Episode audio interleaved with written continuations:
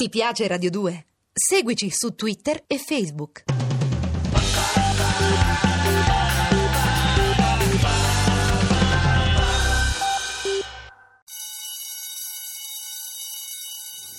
Non è mai troppo cinema.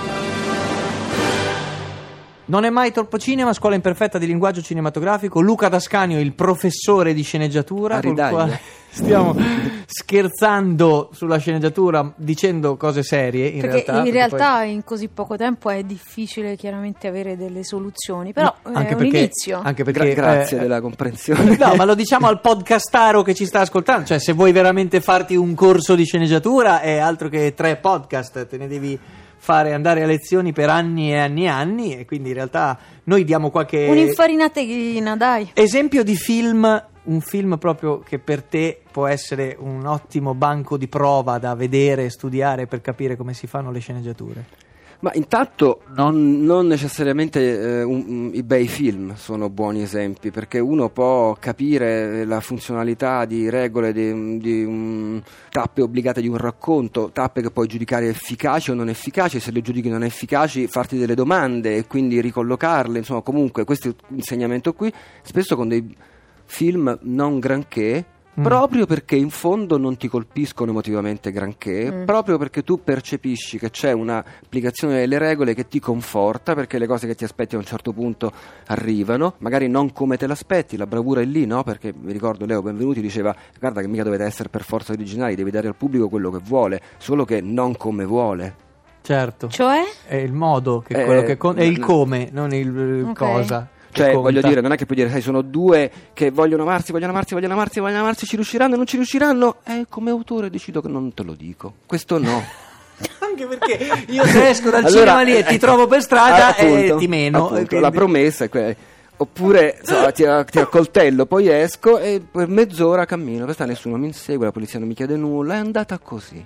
Ecco, quello no. No. Però, ecco, eh, Però nel caso, ad esempio, faccio un esempio io, cioè, ad esempio, Psycho è un film nel quale la protagonista, l'attrice protagonista, quella che doveva essere fare cassette, eccetera, il buon Alfred Hitchcock la secca a metà del film, però alla fine lui il colpevole te lo dice chi è, quindi esci dalla sala soddisfatto lo stesso. Ma quello è un trucco di racconto geniale, perché il fatto di prendere una protagonista assoluta è dire, in un'epoca in cui non c'erano anticipazioni, non c'era il web, non c'erano test, non si sapeva, è vedere una e dire, beh, questa di sicuro non è quella che muore, ed è troppo famosa. Paf! Ecco. Infatti, è il genio, forse per quello Hitchcock appartiene alla categoria dei geniacci. Un esempio di film, un altro?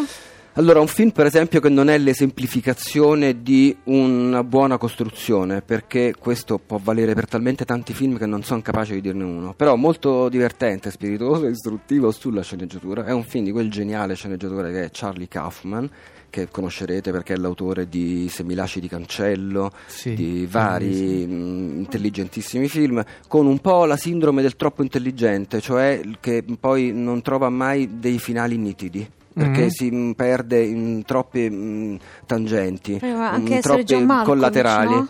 Sì, essere John Malkovich. Eh, sempre John lui. Malkovich, sì, certo. Ok. Ehm, Che film è? e questo Ha film fatto? è la storia di due gemelli, in cui uno è un maceratissimo autore pieno di dubbi, ma geniale, e l'altro gemello è una specie di ritardato mentale, e sono entrambi Nicolas Cage.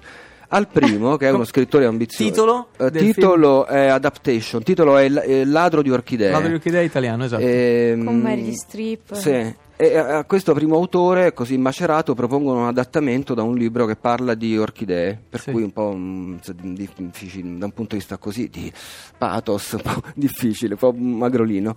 E quindi lui si arrovella, però intelligentissimamente, e sempre snobbando il deficiente, il quale invece nel frattempo, nel corso del film, fa un corso di sceneggiatura con McKee, che è un guru degli ultimi anni e anche non più tanto ultimi, degli ultimi Quindi nel 15 anni. film c'è veramente un insegnante di Sì, sceneggiatura? è un attore che è identico a McKee. Io ho fatto un corso con McKee e quello No, lì è è, uguale. è No, non è lui. No, no, non è uguale. Non è uguale. No? non è lui, ma è, simili- è proprio similissimo. Uguale, è identico, uguale. ok.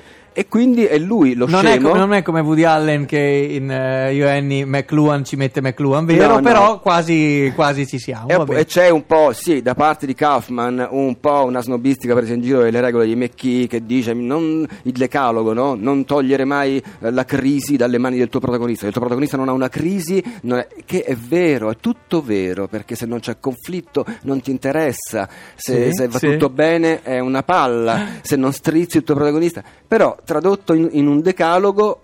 Un po' ti dispiace no? di sentirti irregimentato in quel decalogo Sì, lì sì. e vorresti sc- scappare, però devi anche farci conti. Il fatto sta che il fratello scemo dice: Ma non hai proprio capito niente, ti dico io come si risolve questo.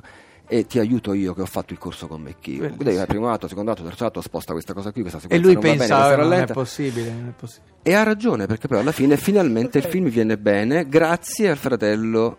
Mm, Scemo. eh, applicativo diciamo non, non Ok, scemo ok, o- um- ok. umilmente applicativo e quindi è un film sulla necessità di tenere il piede in queste due staffe raccontato da Kaufman che è molto bravo Eh sì, veramente un grande. Tra gli esempi ti chiedevo se Barton Fink poteva essere un buon Eh, esempio anche- per, anche eh, di Coen scrittura. sono, ah, i Coen sono super bravi, certo. Sono Qualunque autori, film loro, eh. Sono autori molto bravi, sì.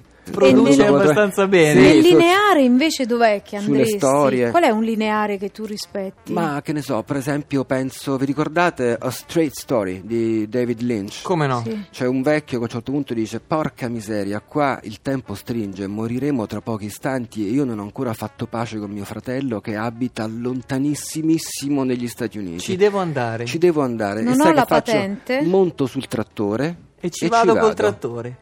E a un certo punto ci arrivo e quindi parlo con mio fratello.